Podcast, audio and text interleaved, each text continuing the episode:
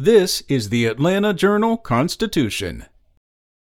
It's Thursday, November eighteenth. Here's today's news.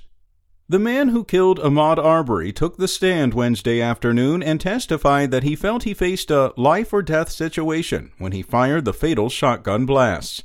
Travis McMichael, his voice quavering, shed tears when he said he shot the unarmed Arbery because he felt he had no other choice. The thirty-five-year-old defendant also said he didn't want to escalate the situation, as he and his father, both armed, chased Arbery down the street that afternoon in his truck. Meanwhile, a new political map of Georgia released yesterday would help Republicans gain at least one seat in Congress, using redistricting to reverse Democratic gains and flip a district held by U S Representative Lucy McBath.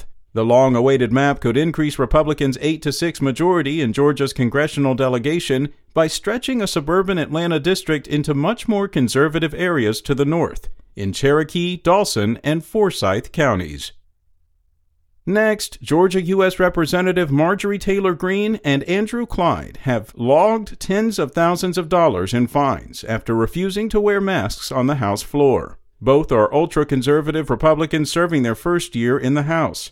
Lately, they have refused to wear masks on the House floor nearly every time a vote is called, defying precautions that Speaker Nancy Pelosi put in place during the coronavirus pandemic. Greene says she has chosen to actively defy a rule she believes is unjust and unnecessary. And Cobb County's COVID nineteen state of emergency order expired Wednesday, and county officials lifted its mask mandate at government facilities. Commission Chairperson Lisa Cupid did not sign another extension to the county-wide declaration, which authorized Cobb to deploy personnel, resources, and impose restrictions to combat the pandemic.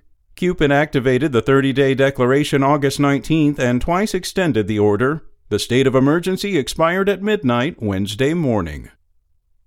That's all for today. Check back each weekday morning for more from the Atlanta Journal-Constitution or go to A J C dot com. Have a great day.